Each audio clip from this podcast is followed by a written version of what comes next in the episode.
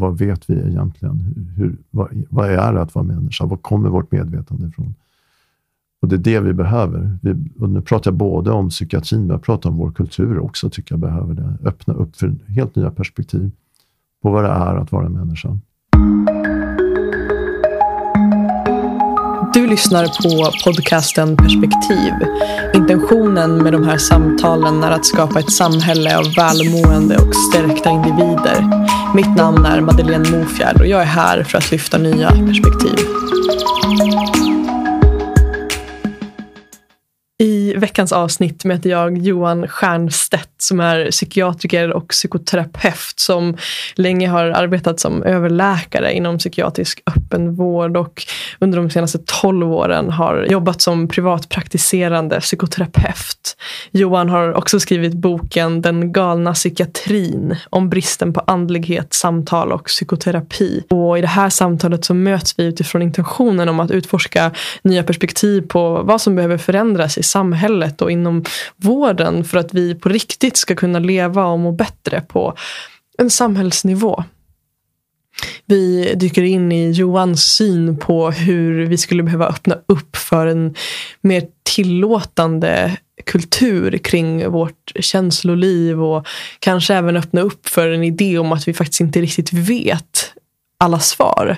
Tänk om det är så att vi är andliga varelser och hur skulle det förändra synen på oss människor och individer inom öppenvården med den insikten. Vi eh, pratar också om det faktum att över en miljon människor i Sverige idag äter antidepressiva och fortfarande inte mår bra.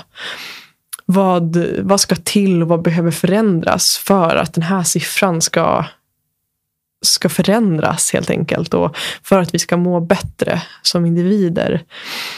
Och jag tror att oavsett om du själv har en historia av att ha mått psykiskt dåligt eller har ätit antidepressiva eller idag äter antidepressiva så tror jag att det här samtalet och min förhoppning är att det här samtalet ska bidra med just nya perspektiv kring hur vi kan se på oss själva utifrån ett mer helhetsmässigt perspektiv. För att just kunna må bättre. Och ja, jag vill också passa på att eh, tacka Living Room där vi har spelat in det här samtalet. Living Room är min favorit oas i Stockholm. Det är ett café och hälsocenter med fokus på just personlig utveckling och hälsa och välmående. Och, ja, jag brukar skicka alla mina vänner och bekanta hit när de letar efter en plats att sitta och jobba på eller boka coachingrum eller vad det nu kan vara. Så eh, jag skulle verkligen rekommendera er att gå in på Living Room och krama på Caroline och Ylva Li och hälsa från, från mig. Så tusen tack till Living Room. Jag ser också väldigt mycket fram emot att få höra från dig som lyssnar. Jag eh, tror att det här samtalet och hoppas att det här samtalet ska väcka reflektioner, insikter och tankar. Och ja, jag längtar efter att få höra vad det här samtalet väcks, väcker i dig. Så hör gärna av dig. Jag heter Madeleine och du hittar mig på Instagram under namnet Mofjärd utan ä. Så vi ses där helt enkelt. Och nu mina vänner så har det blivit dags att välkomna Johan till samtalet. Hej och välkommen Johan Stiernstedt till podden Perspektiv. Tack så mycket. Så himla fint att vi fick till det här samtalet. Jag är nyfiken på att lyfta in ditt perspektiv som erfaren både psykiatriker och psykoterapeut i podden kopplat till just hur ah, vad finns det för brister i hur vi på liksom en samhällsnivå jobbar med människors eh, välmående eh, och ohälsa och så vidare. Och um, som jag var inne på innan vi tryckte på play här på inspelningen så är ju det här ett perspektiv som är helt nytt för den här podden. Så att det ska bli extra, extra nyfiket och spännande att möta dig. Okej, okay. mm. det låter ju fint. Ja, så vi får se vart vi hamnar. Och innan vi dyker in i det här samtalet så skulle jag vilja höra med dig hur, hur du mår. Eller kanske hur, hur det känns att vara Johan Stiernstedt idag. det känns så Johan Stiernstedt. eh, ja, men det känns, jag hade lite stress i morse för att det var en sak jag skulle hinna. Men, eh, nej, men det känns bra. Det känns fint att sitta här. Mm, ja. Fint. Mm. Ja, förhoppningsvis kan vi landa lite här. Ja. um, och när du tittar tillbaka, eller inte tittar tillbaka, utan liksom här och nu i vardagen, i livet och sådär? Är det någon speciell plats där du har din, din uppmärksamhet just nu? Eller din nyfikenhet eller ditt fokus sådär, um, i livet? Någon speciell plats som är fokus för mig i livet? Nej, det kan jag inte påstå sådär direkt. Jag är engagerad i mitt jobb såklart, ja. men, men det finns ju en massa annat också. Mm. Mm. Men eh, vi kommer nog prata mer om mitt jobb. Ja, förhoppningsvis. Ja, jag har bytt jobb sen. Jag, jo, men jag kan ju säga det när du frågar på det sättet att eh, jag har ju de senaste tolv åren jobbat som privatpraktiserande psykoterapeut. Men sen tre månader tillbaka så jobbar jag på ett eh, ställe utanför Oslo som kallar sig världens första medicinfria psykiatriska sjukhus.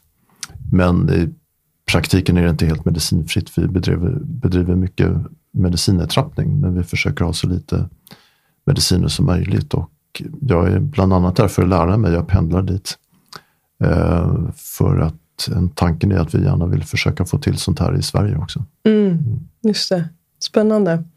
Ja, Ja, och jag, precis. Jag blir jättenyfiken på att dyka in i det här och de olika skiften också som du har gått igenom i, i din liksom, karriär. Så.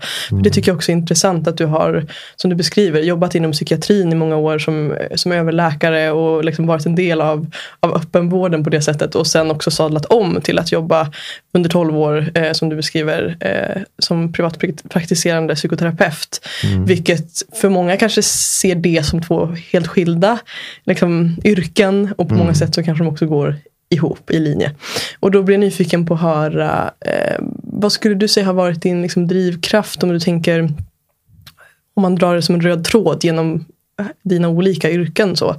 Vad har varit din drivkraft och din, liksom, din önskan att skapa i de yrkena du har valt? Jag är, jag är nyfiken på människan.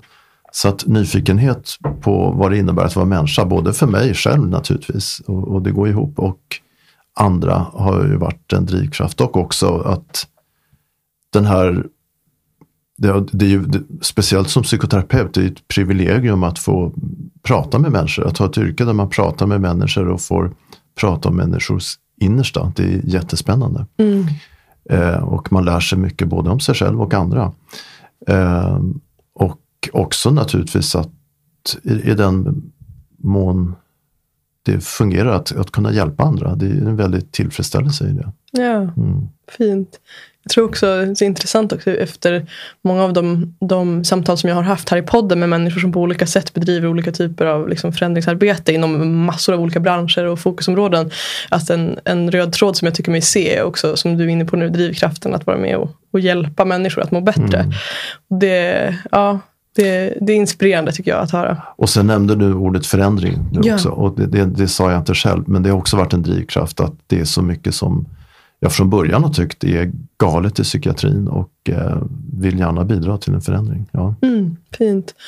Och jag är också en person som gillar att gå på djupet och därför blir jag också nyfiken på att höra om du kan se några kopplingar till liksom, tidigare erfarenheter i ditt liv, kanske till och med från när du var liten, liksom, som har skapat den här drivkraften? Alltså var tror du det kommer från i dig att du har det här, det här behovet och den här drivkraften? För det är långt ifrån alla som mm. känner att de vill vara med och förändra och bidra. Mm, liksom. mm. Kan du se några sådana? Eh? Jo, men det kan jag definitivt. Jag, vi, vi var, jag har tre syskon, men länge var Alltså vi en syskonskara på fyra och jag var nummer tre det dröjde länge innan min yngst, jag men tre av fyra, min lillebror dröjde länge innan han, han är nio år yngre. Så att jag var under väldigt många år yngst av tre syskon då. Och eh, jag hade svårt att göra min röst hörd. Utan jag hade två äldre syskon och, och mamma och pappa. Alla pratade så här och det var ingen som lyssnade på mig. Det var liksom en, en sån där jag anklagar ingen för det, men, men eh, det var liksom den roll i familjen som jag kom in i. Att Eh, jag fick nästan skrika om någon skulle höra mig. Och det tror jag präglade mig en del. Sen var, var jag väl ganska allmänt känslig sådär. Eh, och eh, sen som ung vuxen där mellan 20-25 så mådde jag inte alltid så bra. Jag hade ångest ibland. Det var ingen större fara, alltså jag jobbade och, och eh, klarade mig själv och sådär. Men, men jag upplevde att, må, att ha det psykiskt jobbigt. Mm. Och det har nog också varit, sen började jag må bättre vart efter åren gick, men den gamla erfarenheten har säkert funnits som en drivkraft. Just det. Mm. En typ av medkänsla liksom, och förståelse kanske också. Ja, det Utifrån att, eh, ja, hur, hoppas jag. hur det kan vara. Ja, precis. Ja, ja men det, det tolkar jag absolut. Mm. Ehm, mm. Och jag tänker det eh, kring liksom, alltså resan då till att du valde att, att börja jobba inom eh, psykiatrin. Mm. Eh, för du är också legitimerad läkare, eller hur? Ja. Det stämmer. Ja. Hur, eh, hur skedde, finns det någonting så som kännetecknar den resan? Alltså när, när du tog det steget att bli... Nej, jag, alltså jag var 28 år och hade två barn. Eh, eller ett, ett andra på väg.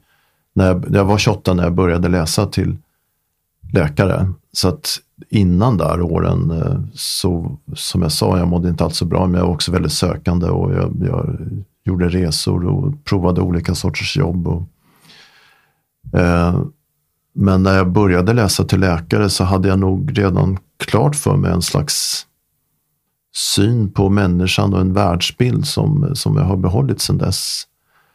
En, en slags tro på att vi, vi ändå har en själ och att eh, vi, vi är mer än bara fysiska varelser. Eh, det, är, det hade jag med mig från start. Så att redan, och sen visste jag nog från början att det var något åt det psykiatriska hållet jag ville jobba med. Att jag ville också kanske förändra på en del. Jag tror att tankarna fanns med mig redan runt 30-årsåldern där. Eller när jag började läsa till läkare. Och sen har det fortsatt så. Sen, sen var jag väldigt många år, eh, det tog, tog ju många år att bli klar läkare. och eh, Sen var jag väldigt många år inom den psykiatriska öppenvården. Och eh, det var lärorikt på många sätt, men jag fick ju också se väldigt mycket som, eh, som jag inte tycker fungerar bra. Ja. Just det. Jag blir också nyfiken på, för du beskriver det här att, att din, din syn på människan som att vi har en själ. Och du har ju också skrivit i din, i din bok Den galna psykiatrin om bristen på andlighet, samtal och psykoterapi. Eh, att, och den kommer vi komma in på mer tänker jag. Men bara för att kort knyta det till ditt val att jobba som läkare. Och så tänker jag att utifrån också det jag har läst i boken att du, du har också det här andliga perspektivet på människan och på livet i, i sin helhet. Liksom. Och där vet jag inte om det är mina fördomar eller vad det är. Men jag har Ja, men det är väl absolut en fördom jag har då om läkare. Att det, att för mig så ser jag inte ordet läkare eh, och sen ser jag liksom andlighet bredvid. Ehm, Ja. och, och det är klart, så är det inte i alla fall. Och, Men jag blir också samtidigt nyfiken på hur, hur, hur, hur de två delarna av dig har liksom fått sammanflätas i ditt yrke som läkare. Ja, alltså, och jag vill säga från början då att andlighet för mig, jag, jag är inte klassiskt religiös eller så, utan vad, vad jag tycker brister inom, inte minst i psykiatrin, det är en öppenhet. Det finns nästan ingen öppenhet för att det kan ju ändå vara så att vi är mer än bara vår kropp. Det kan vara så att vi är mer än våra signalsubstanser i hjärnan.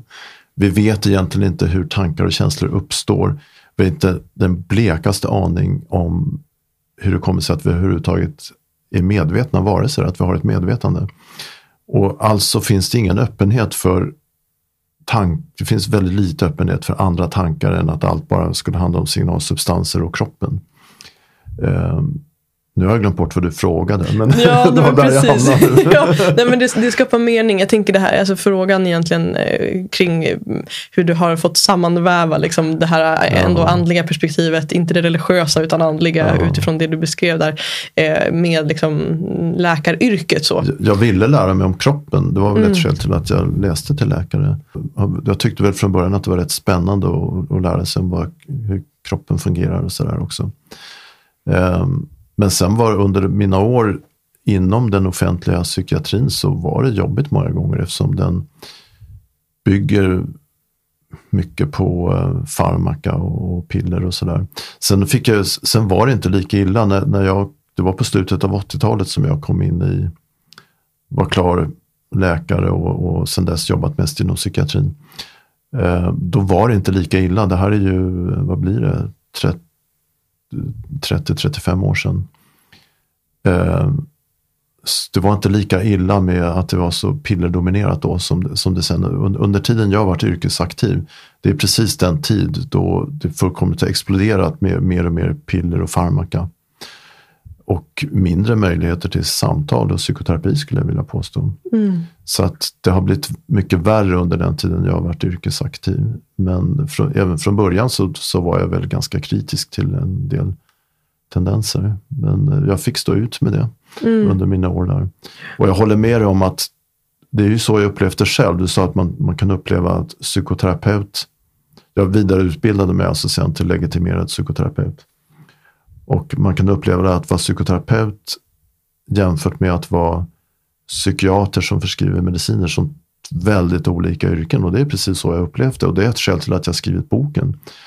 Båda syftar ju till att, att hjälpa människor att må psykiskt bättre men det känns för mig som väldigt, väldigt olika vägar att hjälpa människor att, må bättre. I den vanliga psykiatrin så säger man ju att, att man ja, ge lite piller och sen så gärna samtal. Men kanske man säger, men, men i själva verket tycker jag psykiatrin är väldigt dålig på att erbjuda samtal. Det är en st stor brist på möjligheten att få särskilt långvariga samtalsserier med, man behöver ofta, om man mår eh, om man har en djupare problematik så behöver man ofta, det räcker ofta inte med fem, sex gånger och man, man kan bli erbjuden på vårdcentralen 5-10 samtal och det är jättebra. Och för en del räcker det, men många med djupare problematik behöver betydligt mer än 10 samtal och där är det stopp. Det är väldigt dåligt utbud på eh, möjlighet att få lite, lite längre psykoterapier om man behöver gå ett eller två eller tre år eller så. Mm, just det. Jag blir också nyfiken på eh, benämningen av ord här. För jag använder psykiatriker till att beskriva dig och du använder nu, märker jag, psy psykiater. Ser jag rätt då? Ja, men eh, det, Finns det någon skillnad där? Eller? Nej, vad det gäller psykiater och psykiatriker så är det samma sak. Ja, det är det. Båda de används faktiskt. Mm. Det, det, är en slags förvirring. Mm. Annars brukar människor vara förvirrade vad det gäller psykiater, psykoterapeut, psykolog. Just det, det men den ju, tror jag att jag har de, koll på. De, de, de tre olika saker. Ja, ja, just det. Ja, men förstår. Mm. Spännande. Ja, men det är intressant. för jag tänkte det också inför det här samtalet. Så här, ja, vad är rätt benämning? Men då är det samma sak, alltså fint. Och där blir jag ju också då intresserad av att höra liksom vad det var. Du är inne lite på det här kring hur piller är dominerat eh, psykiatrin är. Och, att, och, och jag gillar också det du beskriver att att intentionen och visionen eller liksom målet med båda de här yrkesgrupperna, alltså inom psykoterapin mm. och eh, inom psykiatrin, att det är någonstans samma intention. Mm. Eh, men att vägarna dit ser helt olika ut. Mm. Och då blir jag intresserad av att höra vad det var som gjorde att du valde att sadla om. Ja, jag, jag hade det väl i bakhuvudet länge. Sen, sen, sen fick jag chansen att eh, öppna privat och, att jag kunde jobba mot högkostnadskortet. Eh, uppstod en möjlighet och så. Så att det Eh, ja, när, när, när, chansen kom så tog jag den. Men jag visste länge att jag var dit, åt det hållet jag ville. Um, ja, vad frågade du? Hur, hur det kom sig att du valde att sadla om. Och jag, jag tänker utifrån det du beskriver så tolkar jag också att det finns ett, och utifrån boken också tänker jag, att det fanns ändå kanske något typ av missnöje med hur, med hur de vägar psykiatrin tog till att uppnå det här målet om att hjälpa människor att må psykiskt bättre. Mm. Kan det mm. finnas någon kop sån koppling i att du valde att börja jobba inom psyka, eh, med psykoterapi istället för att hitta andra vägar att hjälpa jo, människor? Jo, men absolut. Det, ja, det var ju under tiden som jag jobbade där i offentliga psykiatrin som jag vidareutbildade mig till psykoterapeut också. Och det är klart att jag ville få använda det. Och eh, det, det, är helt, jag skulle helt enkelt beskriva det som så att eh, när, man, när man ser en psykiatri som blir mer och mer pillerdominerad och får svårare och svårare att erbjuda samtal. Så då, då, får, då måste man ställa sig frågan hur, hur, hur tror man att eh, känslor och tankar kan förändras av bara att äta piller. Och det stora problemet är att som det nu är så jag har hört statistik på att 60 procent av alla recept som förskrivs på psykofarmaka är till människor som har ätit, nej 60 procent av alla recept som förskrivs på antidepressiva är till folk som har tagit antidepressiva nio år eller mer. Så att majoriteten av de recept som förskrivs på antidepressiva nio år eller mer. Och det här, det här ökar ju hela tiden. Om fem år kanske det är 13 år eller mer. Eller något sånt. Och eh, det här betyder att folk fastnar i eh, psykofarmaka, inte minst antidepressiva. Och eh, det, så var det inte tänkt från början. När jag började i psykiatrin så sa man ett halvår var lagom. Det har man nästan gått ifrån. Folk bara fortsätter och fortsätter. Många försöker sluta men lyckas inte. Och då måste man ställa sig tanken om man, om man bara får hjälp av piller men inte får hjälp med samtal. Vad tror man förändras i vad det gäller tankar och känslor av bara piller? De, de, är, det är helt okej okay för mig. Många upplever att det hjälper i början men då ska man ha en tanke på att sluta med pillren också. Eh, de de lägger lite lock över de jobbigaste känslorna. Om, man har, om det är så jättejobbigt så att man behöver det där locket ett tag, okej. Okay. Men då behöver man också hjälp att sakta lyfta på locket och, och titta vad fanns under. Och den hjälpen får man inte alls tillräckligt. Mm. Så att återigen, nu upprepar jag mig, men vad, vad tror man om man inte får hjälp att titta på sina tankar och känslor och bara får piller? Vad förändras då egentligen? Nej. Och jag tänker det tyvärr att så mycket inom liksom, jag tänker den västerländska vården, alltså att det fokuserar mycket på, på symptom, att lindra mm. symptom mm. men inte behandla liksom, orsaken till varför symptomet ens är där. Liksom. Mm. Och det kan man ju koppla till alltså, fysiska åkommor också, eller vad det nu än må vara. Och jag gillar det du beskriver också, att så här, vad har egentligen förändrats? Mm. Eh, även om det känns bättre för en stund. Och att någonting jag också tror jag gillar det här perspektivet av att det inte behöver vara antingen eller. Att, utan att det också kan finnas ett både och. Att mm. kunna hålla de här perspektiven samtidigt. Som du är inne på att, att, eh, att piller kanske kan vara hjälpsamt under ett halvår eller under några månader. Mm. För att dämpa det mm. värsta. Och för mm. att kanske kunna gå in i processer av att jobba med det som egentligen ja. behöver tittas på. Liksom.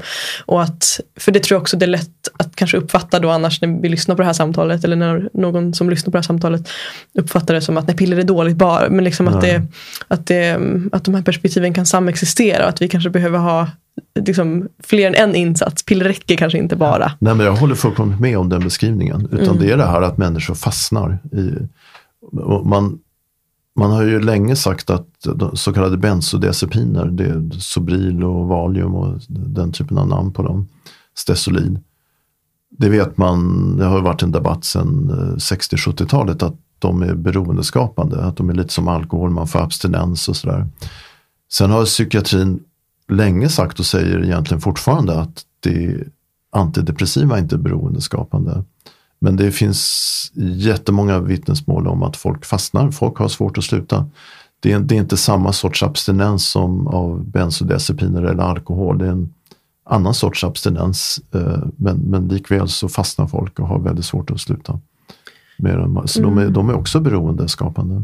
Intressant perspektiv ändå det här av att alltså om man då skulle utgå från att de inte är det men mm. ändå tittar på vad de faktiskt gör med oss. Alltså det här att om de dämpar det jobbigaste ja. så tänker jag att oavsett om inte liksom det aktiva ämnet i pillerna är det som skapar beroendet så tänker jag att det ändå går att bli beroende av känslan av att ja, det, det här ja. kändes lite lättare liksom, ja, än vad det gjorde innan.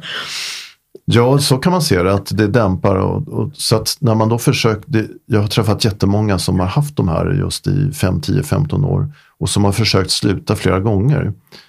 Och som jag tänker och säkert flera andra så är det flera faktorer som, dels är det det du nämner att om man då lyfter på locket, alltså många har försökt sluta flera gånger och misslyckas. Lyfter man på locket så kommer ju de gamla känslorna tillbaks igen. Och då behöver man vad, vad, som behövs och det är det vi jobbar med i Norge nu till exempel. Där, att då behöver man ju stöd och hjälp att jobba med de tjänster som då kommer upp igen. Som kanske har varit lite nedfrysta i åratal. Eh, sen är det ju också som så, sen har ju ändå pillren trixat med signalsubstanserna. Så att folk känner fysiska symptom eh, när, när, man slutar och det kan också vara jobbigt. Och sen finns det också motsatsen till placebo. Alltså det finns ju så mycket reklam för de här pillren. Så det finns ju en utbredd uppfattning ja men de är så bra. Och eh, jag har nog serotoninbrist, det är också något som eh, saluförs väldigt mycket. Att man, man får den för, så många tror att de har serotoninbrist, vilket verkligen kan ifrågasättas. Och eh, då, då, då drabbas man, skulle jag säga, av motsatsen till placebo. Placebo är den här positiva sockerpillereffekten. Och här drabbas man av motsatsen till placebo, heter nocebo. Och om man då tänker, ja men jag behöver nog dem, nu, nu mår jag sämre, jag, jag, det är nog så att jag har serotoninbrist och jag måste nog ha de här pillren. Då blir det också en, en ytterligare en faktor till att man återgår till pillren. Så det finns många samverkande faktorer som gör att man eh, inte klarar att sluta. Mm. Jag tänker någonting som, för nu är du också inne på det här med liksom just att titta på våra känslor. Alltså vad är det som mm. dyker upp inom oss? Dels när vi, alltså när vi slutar med, med, med piller som vi har ätit under lång tid och så vidare. Och det vet jag, någonting som jag skulle vilja citera från din bok också, där du skriver just det att det har byggts upp en kollektiv kultur som innebär rädsla för känslor, i alla fall om de är jobbiga. Det leder till att människor inte vågar känna det de faktiskt känner. Mm. Det bidrar också till en minskad förståelse för att känslor är ofarliga och att man faktiskt inte går under av att känna dem. Och den är så fin eh, och sorglig på samma mm. gång. Eh, och ett så viktigt perspektiv. att mm Ja, att, att vad händer med oss när vi blir lärda det här? Mm. Eh, att känslor är, är farligt. Mm. Hur eh, skulle du vilja utveckla det? Alltså, hur ser du på den? Eh, ja, det, den tanken som slår mig när du läser upp det här är att det skulle inte förvåna mig om det finns de som lyssnar som inte håller med. Och, ja, men jag vet ju hur vidrigt det är och, och, och jag står bara inte ut och ångesten är så svår och jag är beredd att ge upp.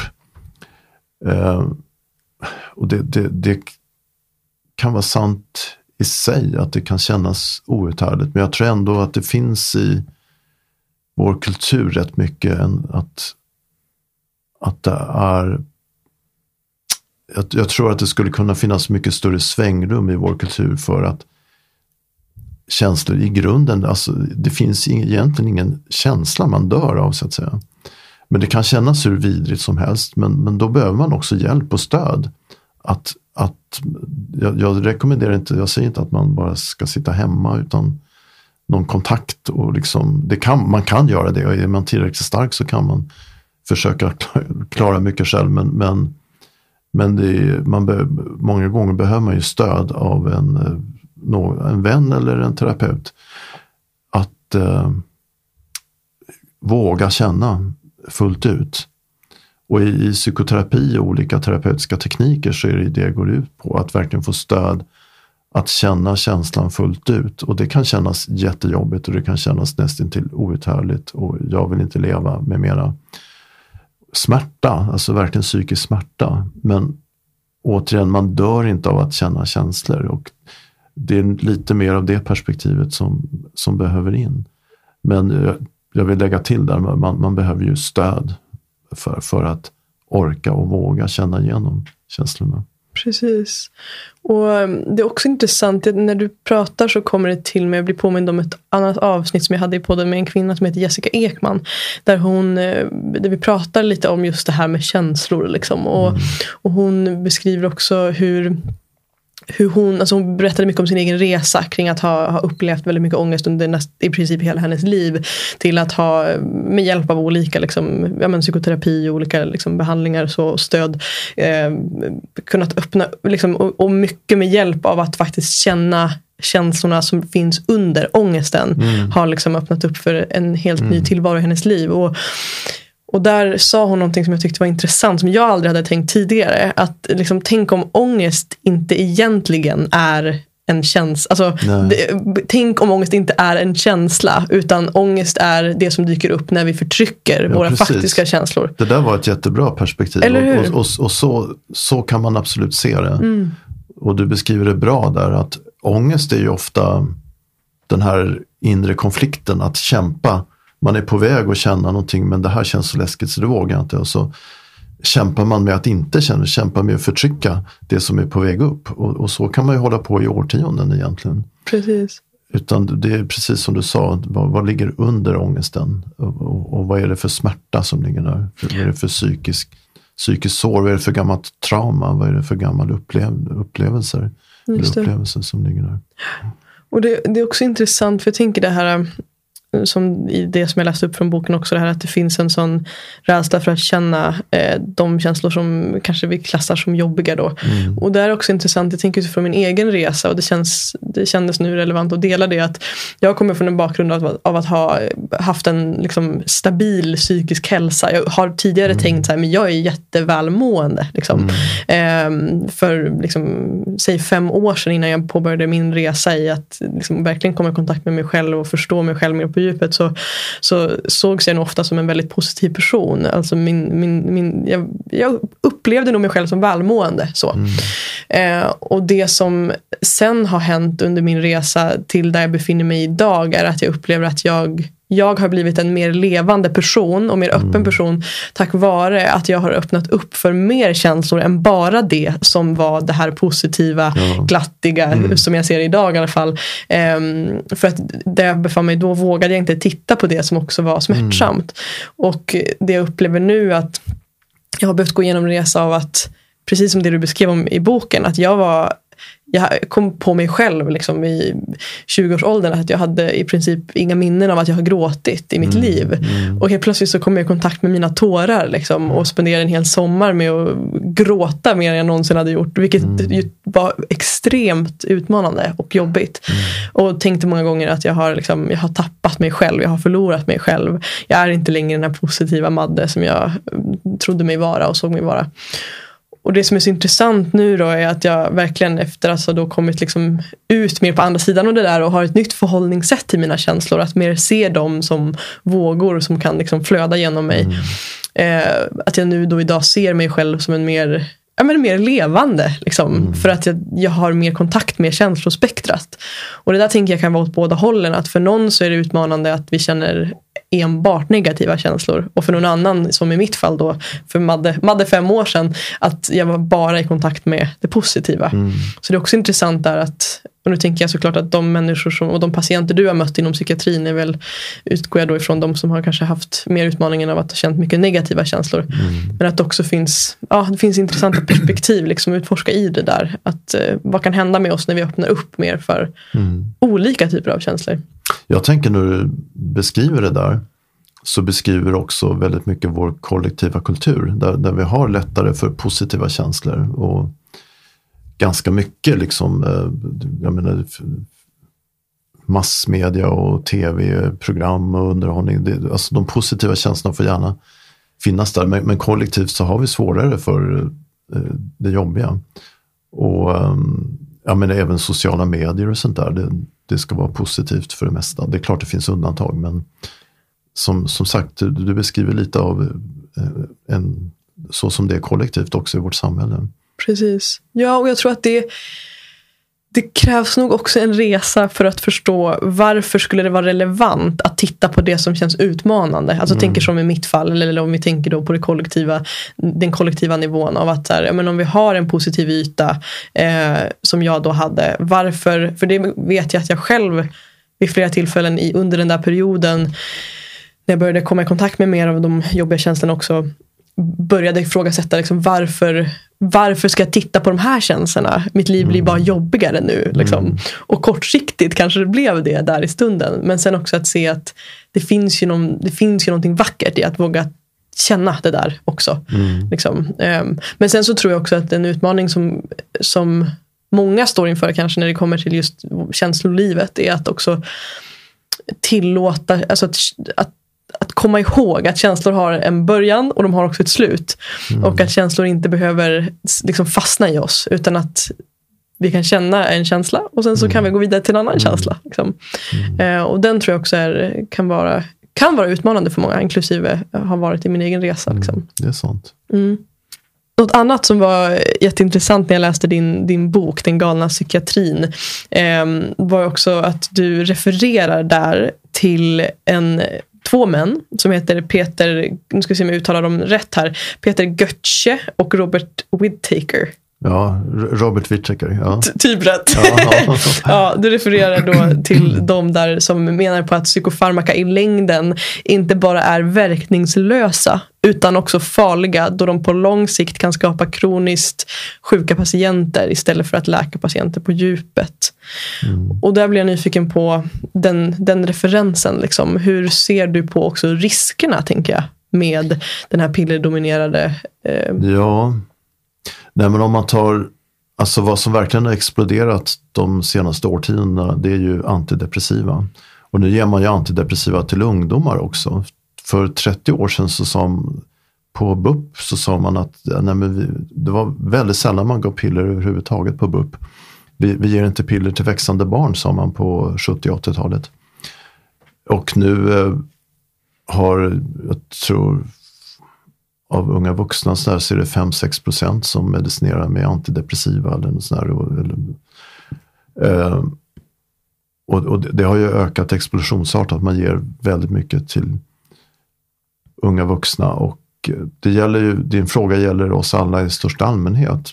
Jag är väl mest upprörd över hur, hur det är med ungdomar. Men alltså om man tar, om man tar ungdomar där så återigen så är, är ju risken att man eh, eh, begraver en problematik och, och, när man inte får hjälp ordentligt med den, att, att det förvärras. Eh, och eh, sen med ungdomar överhuvudtaget att man ger, det, det är ju biverkningar också. Antidepressiva har sexuella biverkningar. Att, att ge piller som dämpar sexualiteten och, och eh, gör sexualiteten mycket svårare till eh, i en tid då man ska upptäcka sin sexualitet. Bara det väcker eh, väldigt mycket frågor. Med mera, med mera, vad det gäller alla människor. Det finns Alltså att, att gå i årtionden och dämpa sitt känsloliv. Man, man kan ju bara ställa sig den enkla frågan, vad, vad gör det med en människa på lång sikt? Jag vill inte skrämma någon, men, men eh, det beror kanske lite på eh, hur höga doser och sånt där man har. Eh, men, men men man, man behöver ändå ställa sig frågan. Sen tror jag med, det finns lite frågetecken också med antidepressiva. Vad, alltså det finns en del som tyder på att det kan ge en viss benskörhet om jag minns rätt. Och lite sån Alla piller har sina biverkningar. Sen tror jag Robert Whittaker och Peter Götze tänker också mycket på antipsykotisk medicin. Det har inte ökat lika explosionsartat. Det, det, där är, det har ökat något men inte lika mycket som det andra Men där kan man ju säga att de medicinerna, om man medicinerar mot psykos, eh, det är ju inte lika stor del av befolkningen som gör det, men ändå. Eh, så de sänker, alltså antipsykotisk medicin, neuroleptika sänker medellivslängden med, tror jag runt 15 år eller något sånt där. De har otroliga biverkningar, ökad risk för hjärtinfarkt, höga blodfetter, fetma med mera, med mera. Eh, så, så de är ju direkt eh, fysiskt skadliga skulle jag vilja påstå. De, de dämpar ju också känslolivet på sitt sätt. Mm. Eh, och därför refererar de till forskning som de menar på att innan neuroleptika, antipsykotisk medicin kom in i psykiatrin i stor skala på 50-talet så de, de, de refererar till statistik som tyder på att Eh, psykotiska sjukdomar inte varade lika länge på den tiden.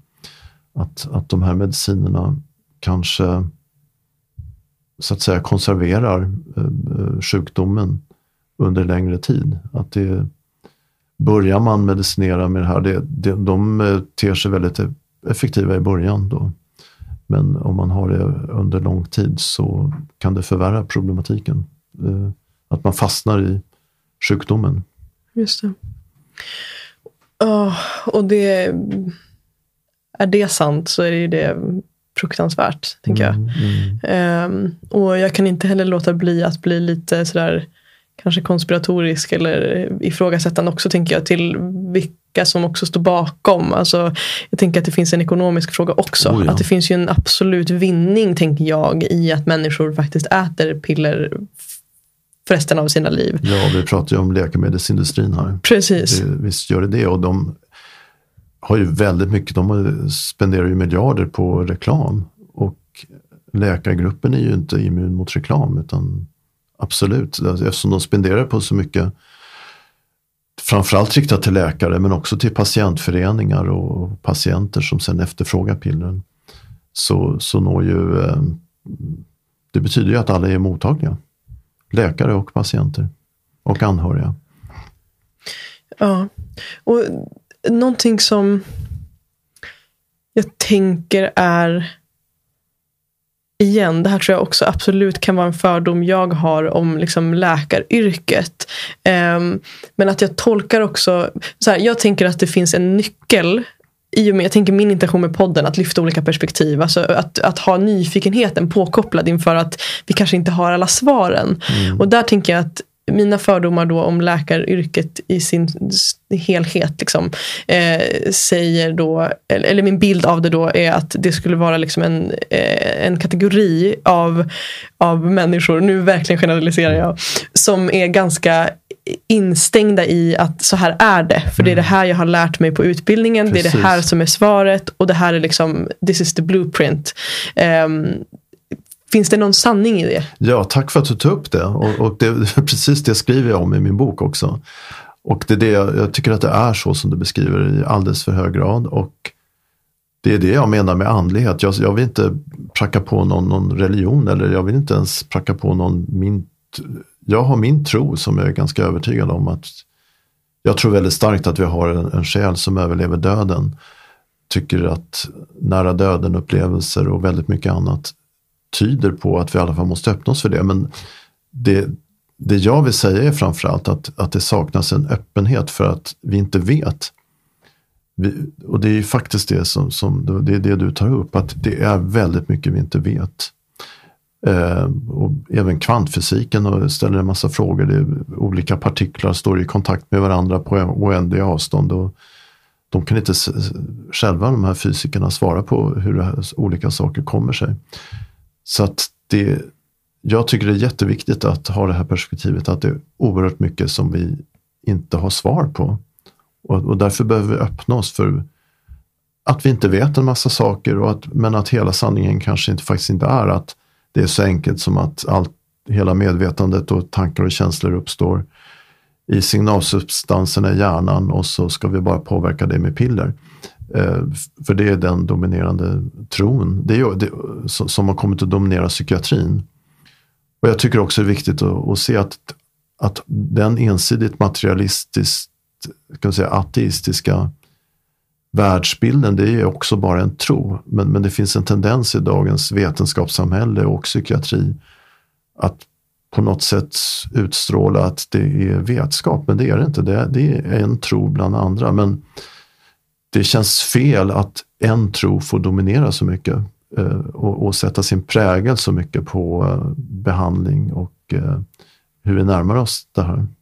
Det, det, där är jätteintressant och jag tänker ofta på det också. Jag tänker när, när vi pratar om forskning eller det behöver vara evidensbaserat. Eller mm. liksom, att, eh, att vi lägger så stor vikt vid det. Och så tänker jag då att det är också intressant att den forskning som har gjorts är ju också baserat på vissa valda sanningar om vad som är oh ja. relevant. Liksom. Ja. Så att det finns ju egentligen ingenting som är objektivt i, runt oss. Liksom. Eh, vilket också blir ett intressant perspektiv. Det finns ju så oerhört mycket outforskat som inte kan bli evidensbaserat för att det går, det går inte ens att göra en undersökning Nej. på det idag. Så att det där med evidensbaserat det blir ett väldigt snävt perspektiv. Precis, ja. Ja, verkligen. Det, ja, intressant. Jag blir nyfiken också på att gå lite djupare i det. Hur du ser på att alltså, om vi skulle öppna upp för ett mer andligt perspektiv. Eh, eller det här perspektivet som du beskriver också med orden av att, eh, alltså, att öppna upp för idén av att vi kanske inte har alla svaren. Liksom. Mm.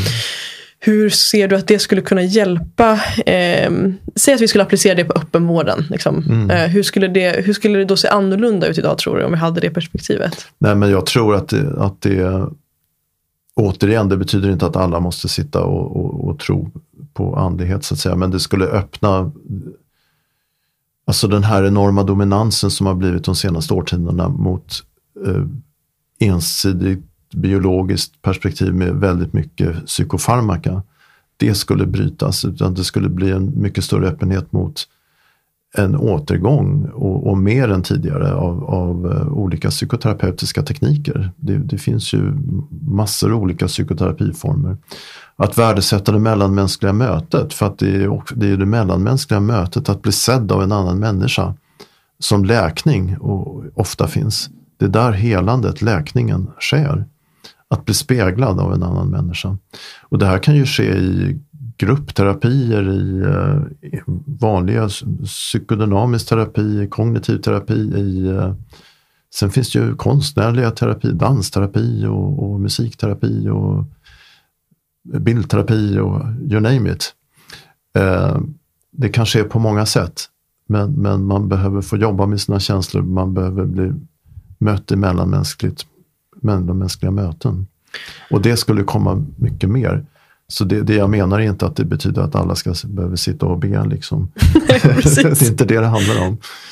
Nej. Nej men det känns ju fint att belysa. Jag, jag personligen har inte heller den, den bilden. Jag ser mig absolut som en spirituell person och andlig, liksom, tror på andlighet men inte, in, inte religiös. Nej. Mm. Det jag tänker på, det du beskriver också det här att, att det finns en sån enorm eh, potential till läkning i mötet mellan människor och det här att bli speglad mm. och det som kan då uppstå i till exempel ett psykoterapeutiskt eh, kontext det beskriver du också i boken hur, alltså hur det till exempel kan gå till när vi, alltså, säg att jag har fått utskrivet antidepressiva och sen möter, alltså det här också skiftet mellan att vi får inte ens träffa samma läkare under liksom, resans gång utan helt plötsligt så har vi en eh, ny läkare, alltså det finns inte tid liksom, i samtal med läk i läkarmötet um, och sen så att när vi ska förnya vårt recept så träffar vi en ny läkare men det mm. finns ingen som så här, mm. checkar in, har det skett mm. någon förändring, hur mår du nu? Utan det är mer bara vi klickar på datorn att du får ett nytt recept i princip.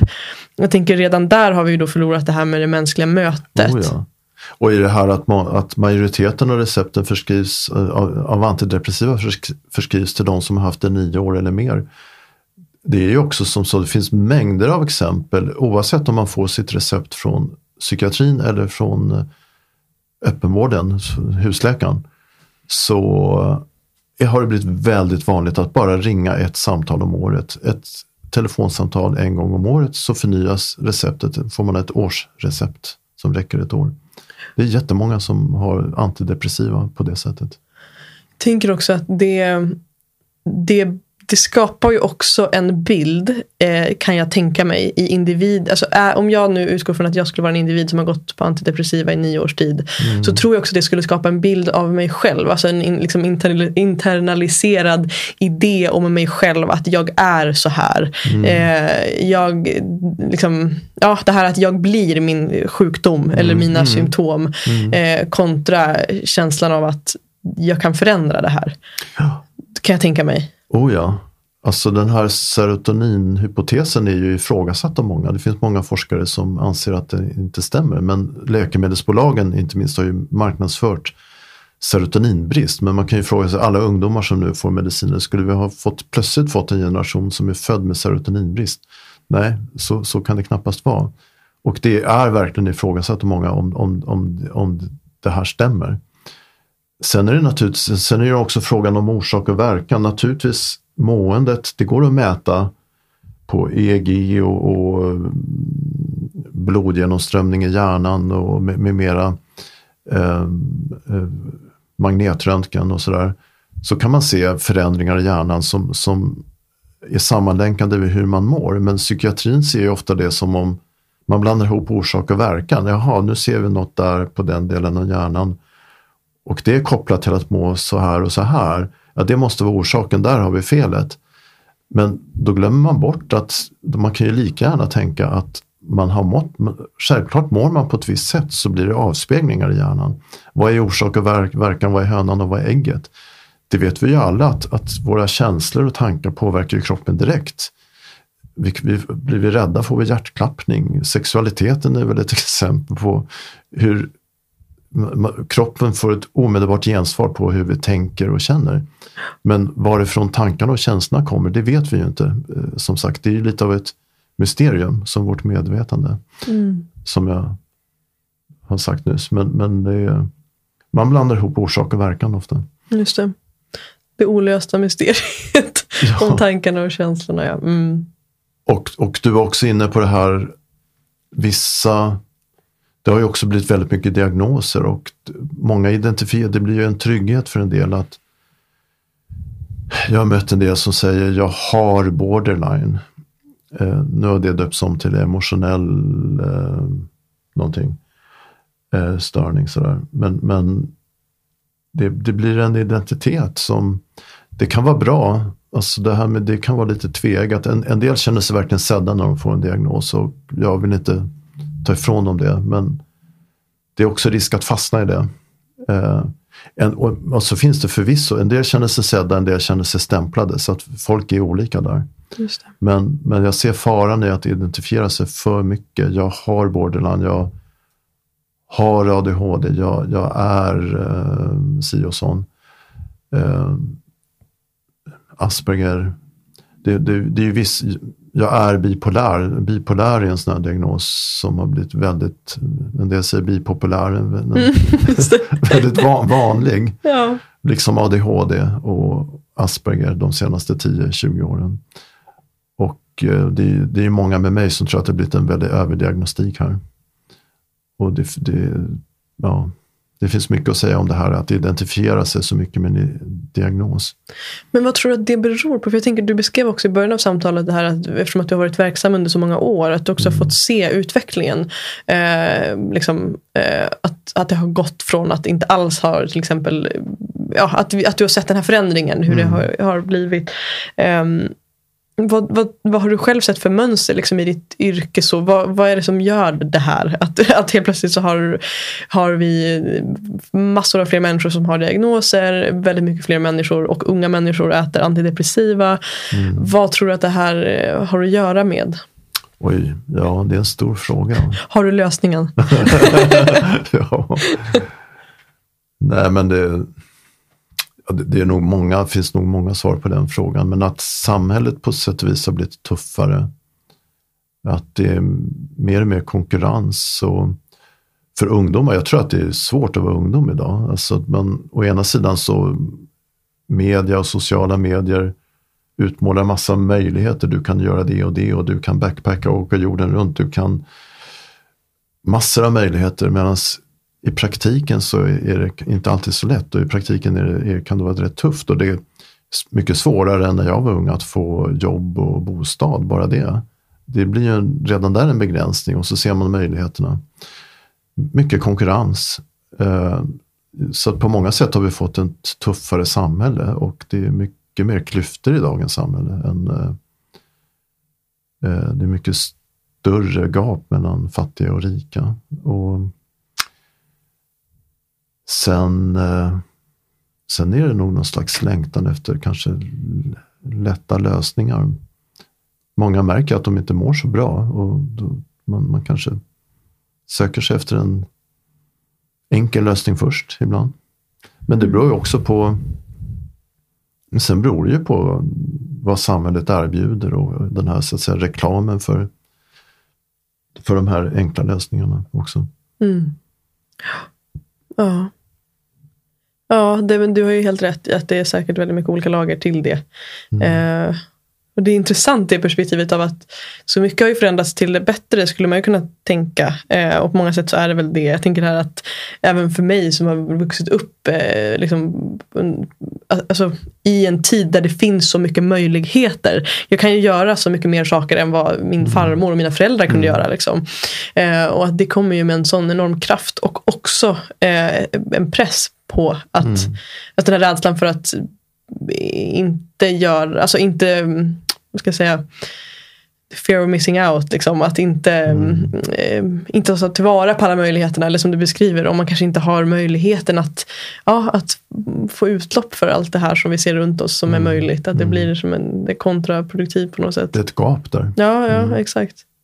Men vad skulle du säga om du fick liksom du hade ett magiskt, en magisk stav eller vad säga. Lät ju lite galet. Men en, ett magiskt, vad säger man, ett troll, troll, um, trollspö, säger man så? Okay. Trollstav. Ja, ja. du har en trollstav och du fick eh, direkt eh, liksom, utföra tre stycken förändringar i samhället. Eh, eller liksom inom öppenvården, det kan vara på den nivå du själv känner eh, passar. Tre. Precis, vad Ja. skulle de tre sakerna vara, tänker du, som skulle kunna bidra till att människor får må bättre? Ja, ja, om man tänker, om jag tar psykiatrin först så, jag skriver lite om det i boken att i, jag skulle vilja att man kunde ar- arbeta väldigt mycket mer lättare att få olika, någon form av psykoterapi. Och långvariga, många behöver mer långvariga kontakter där och att knyta an till en behandlare och så vidare. Och där, där finns ju Tyskland som exempel på där, där, där erbjuder de, eh, man kan få bortåt 240 timmar eller något sånt där. Eh, och de har, så att det är betydligt fler människor i Tyskland som går i terapi och de har, någonstans stod det att det var hälften så mycket, så stor psykofarmakaförskrivning som vi har. Alltså det finns en direkt eh, relation mellan det och att eh, också lägre sjukskrivningstal. Så jag skulle verkligen vilja att, att det var lättare att få eh, andra behandlingar än bara eh, piller. Sen på en samhällsnivå så jag skulle önska ett kulturklimat där man var mer öppen för allt vi inte vet. Ett kulturklimat, jag tycker våra tidningarnas kultursidor är rätt mycket, när det står om andlighet så blir det lätt att, att man bara tänker religion. Och allt vad religion har stått för idag och under alla tider, allt, allt, allt det negativa med religion, religionskrig och, och, och våld och, och allt möjligt, blind tro. Jag tycker det finns en tendens att liksom fortfarande som om eh, den, den liksom mest förhärskande kulturen är ser inte, det, jag vet otroligt många människor bara i Sverige och i västlandet som, som har den här tron, som liksom jag är, har en stark övertygelse om att det finns någonting som överlever döden. Sen vet vi inte så mycket, men att mycket tyder på att vi har en slags själ. Eh, det, jag vet otroligt många människor som, som ser det som så, men, men inte kallar sig just traditionellt religiösa. Och det uppmärksammas inte så mycket i, eh, i eh, kultursidor och i den, vår förhärskande kultur så att säga. Det skulle behövas någon slags förändring där, där, man var mer öppen för, som sagt, för andlighet, det vi inte vet. Har vi en själ? Frågetecken. Precis. ja, det är nummer två. Sen skulle jag önska mig på samhällsnivå också, minskade klyftor. Det är inte bra för vårt samhälle att när jag var ung, det, det, det skrivs ofta att 19, runt 1980 var klyftorna som minst. Sen har de bara ökat och det, ingen mår bra av att klyftorna ökar. Mm. Mm. Mm, fint, jag tror vi skulle komma långt med dem, Mm. de förändringarna verkligen. Och mm, för att börja avrunda det här samtalet, jag märker att tiden springer iväg. ehm, Så är jag nyfiken på om du har några boktips eller andra liksom källor för lyssnaren som känner att eh, den vill ja, men dyka djupare in i de här frågorna. Eh, Och självklart vill jag också rekommendera din bok, Den galna psykiatrin, som jag själv har fått möjlighet att läsa nu inför vårt samtal. Ehm, Jag tänker utöver, utöver den. Ja, du bad mig innan här fundera på det och då, då tänkte jag på, eh, på böcker som jag har läst, men de finns ju knappt att köpa längre. Det som har påverkat mig mycket, det var en, på 70, mitten av 70-talet så kom eh, Raymond Moody med I dödens gränsland och den handlar om nära döden-upplevelser och det var en ögonöppnare för mig. Sen har det kommit mängder av litteratur, så det finns naturligtvis massor litteratur idag. För, för det är ju miljontals människor som har haft nära, det är flera procent av befolkningen som har haft nära döden-upplevelser. Och som upplever det väldigt verkligt. Som upplever det ibland nästan verkligare när man kommer tillbaka till kroppen. Som ser sin kropp utifrån och sådär. Så den, den, det var Raymond Moody som på 70-talet skrev första moderna boken om det här. Och det var en ögonöppnare för mig. Men det finns säkert massor av litteratur att köpa om det nu. Och googla. Det står ju hur mycket som helst på nätet om detta. Vill bara flika, flika in där innan du får fortsätta med dina tips. Det finns också en väldigt bra Netflix-serie, jag vet inte om du har sett den. ehm, som heter, nu ska vi se, jag kommer inte riktigt ihåg vad den heter. Den heter en Life After Death jag, kanske? tror, jag tror jag har sett, den har väl funnits ett något år. Va? Ja, den är inte helt ny, men den, Nej. ja, något år. Ja. Där de, man får möta olika människor som har haft Mm. nära döden upplevelser och hur det har format dem. Liksom. Mm, jo, men jag, jag såg den. Ja, ja. Jag tror att det är den du Ja, pratar om. ja. Alltså, den Den kan vi också nämna till de som lyssnar.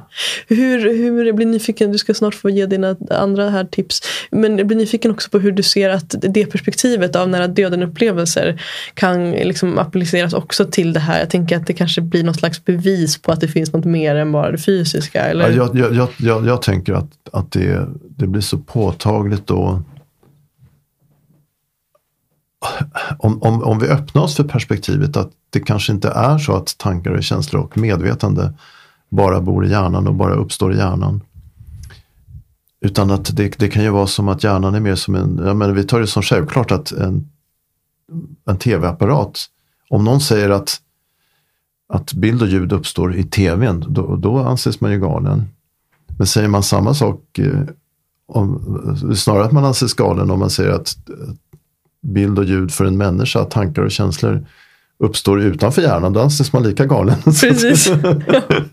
så, så, om vi, jag menar, att till tvn så sänds det ju, eh, det kommer ju utifrån och, och, och projiceras i tvn. Kan det vara likadant med oss? Så att det här med nära döden litteratur, nära döden upplevelser, även utanför kroppen upplevelser som är väldigt vanligt. Att se sin egen kropp utifrån och att folk eh, upplever det väldigt rofyllt och, och sådär. Ingen rädsla i det. För det mesta. Så eh, ja, men det, att det öppnar upp så mycket för ett annat perspektiv. Det är därför jag pratar om det. Det öppnar verkligen upp för vad vet vi egentligen? Hur, hur, vad, vad är det att vara människa? Var kommer vårt medvetande ifrån?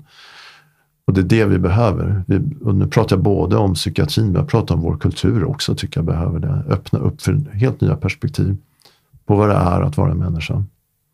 Mm.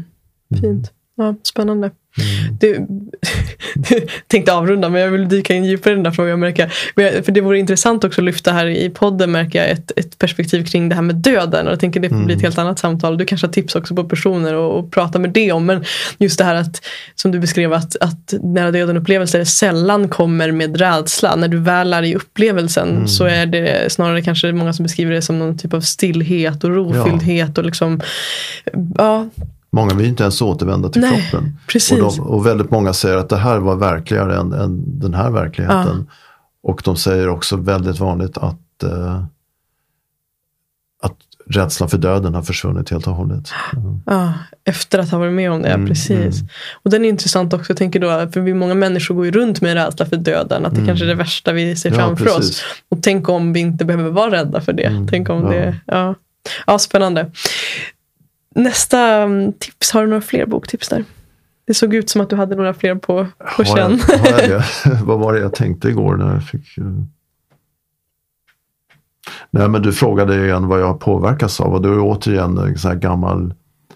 eh, Det finns en amerikansk psykiater som heter eh, Brian Weiss. Han skrev på 90-talet flera böcker om eh, tidigare livsupplevelser och, och hypnos. Han är inte den enda, det finns massor som har skrivit böcker om hypnos till tidigare liv och ibland så har man ju kunnat påvisa, folk minns olika saker som sen stämmer med historiska fakta och sådär.